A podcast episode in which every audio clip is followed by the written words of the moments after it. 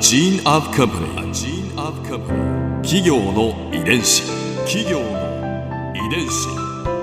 全国に546万社以上あるとされる日本の企業その企業の数だけ理念があり使命があり人間ドラマがありますこの番組ではさまざまな企業のトップや社員の方にお話を伺いながら成長する企業の DNA を解明していきます企業の遺伝子ナビゲーターは私はるかクリスティンとクオン株式会社代表の武田隆さんです。武田です。よろしくお願いします。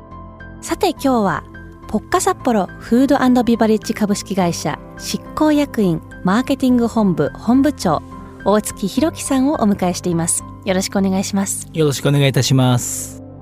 今回は創業者の谷田俊景さんのアイディアの源についてお話を伺います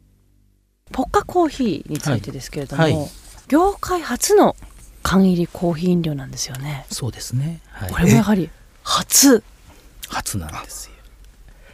そうだったんですね。はい。まあ今本当にこんだけもう世の中には、あの缶コーヒーっていうのは非常に広まってますけれども、まあ、いわゆる缶入りのコーヒー飲料というものは、はい、まあ、私どもが初めて出した商品です。はいまあ、それはあの1972年の時だったんですが、はい、はい。えー、どういうきっかけだったんですか？そうですね。まず一つはですね、まあ、レモンこれが非常に右肩上がりで、えー、どんどんどんどん売れるようになってきましたと。ただやはりですね、まあ、あの公正取引委員会の方から、まあ、あまりにその100%レモンに、えーまあ、間違えられるというか誤認されるような売り方をしてるんじゃないかということを言われまして、うん、まあ、実はあの改善しなさいという、まあ、命令が出まして、えー、とはいえ私たちあの100%果汁のレモンを作れるわけではなかったのでその時代は、うん、もう大量の返品の山が返ってきて、えーまあ、会社としては本当にまあ存続の危機になった時代が実はまあ1967年にありました。でまあ社員まあ一丸となって、まあ、その危機は乗り越えたんですけれどもただやっぱりレモン一本足打法ではやっぱり会社としては、まあ、盤石ではないというところでやはり次の一番と初めてというのをやっぱ作らなきゃいけないと。いいうふうに、えー、強く思ったそうです。でその中でですね、まあ、1972年っていうのは、まあ、非常にあの高度成長期の中でモータリゼーションの時代で、まあ、高速道路も通ってる中で、まあ、谷田はですね、まあ、社長なんですけども、まあ、トップセールスとしてですね全国を飛び回るしかも車で飛び回るわけですね。そうするとやっぱ運転手も谷田のアグレッシブさに疲れてきてですねやはりあの途中で例えば高速道路の途中で休憩をしたいと。ちょっと眠くなりましたという話がある時に、えー、まあサービスエリアの要は喫茶店でコーヒーを飲むわけですよ。はい、当然事故をしてはいけないのでそれは飲むんですけどもその時間が谷田にとっては惜しいわけですね。はあ、であれば車の中で簡単に美味しく飲める、しかも寒い時期だったらあったかく暑い時期だったら冷たく飲めるコーヒーを開発したら、今のこのモータリゼーションの時代において車で移動するサラリーマンが増えていくわけなんでだったら爆発的にヒットするんじゃないかとひらめいて作ったのが、はい、えー、業界初の観光は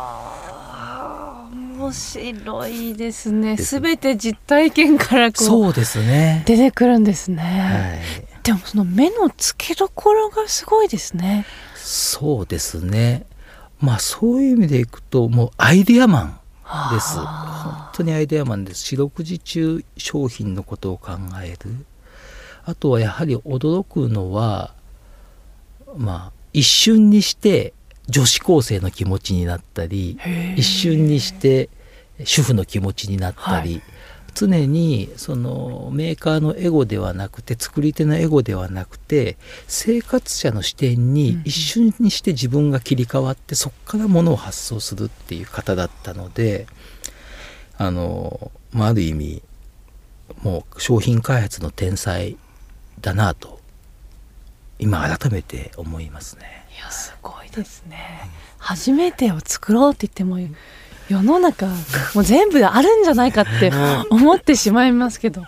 あるんですね、そうですね。特に缶コーヒーで言いますと、まあ、缶コ缶詰のコーヒーを作るっていうことも非常に技術的には難しいんですけれどもそれを温かく冷たくして美味しい状態で飲ませる、まあ、飲んでいただくためにはどうすればいいかってことも考えましてで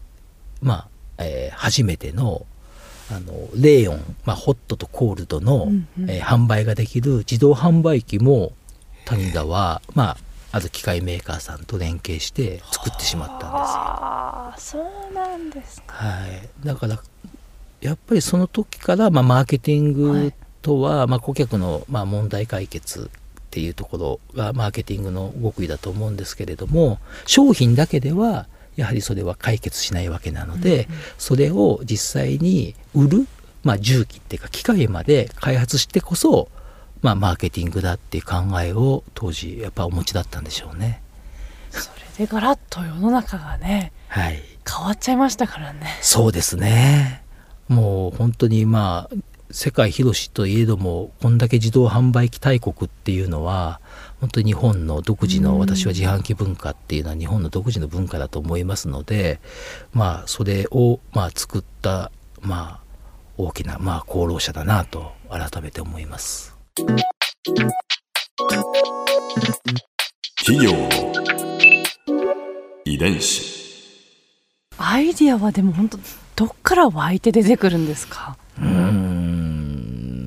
まあ、本人の頭の中の覗いたわけではないんですけれども あの常におっしゃってたことがですね「誠に便利」っ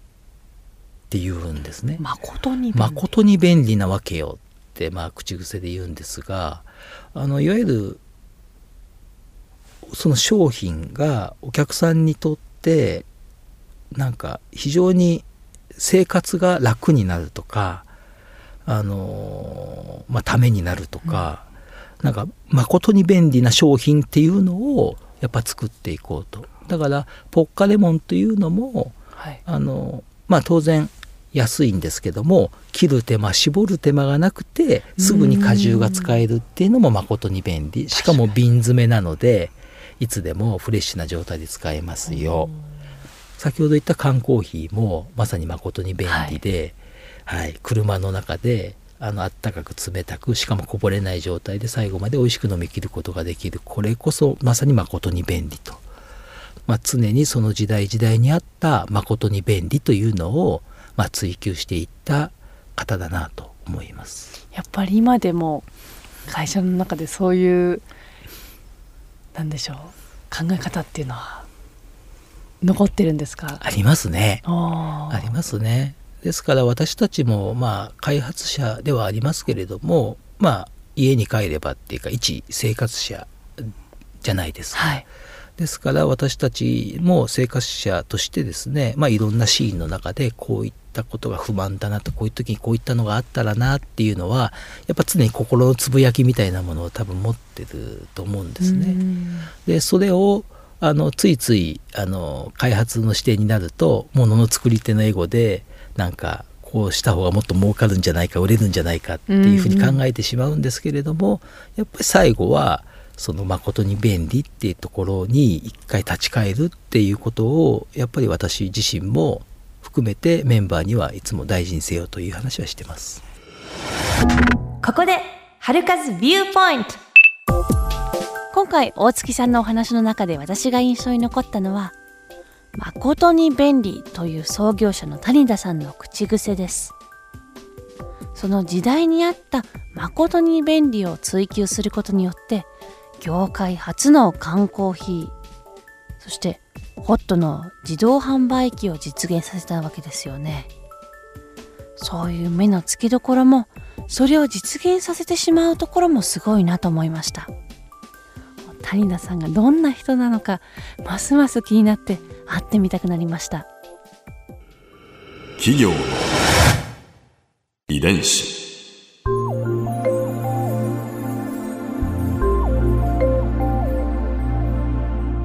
さてこの番組はポッドキャストのほかスマートフォンタブレット向けアプリ JFN パークでも聞くことができます。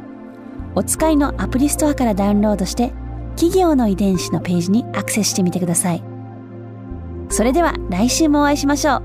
企業の遺伝子。ナビゲーターは私はるかクリスティンと。クオン株式会社代表の。武田隆でした。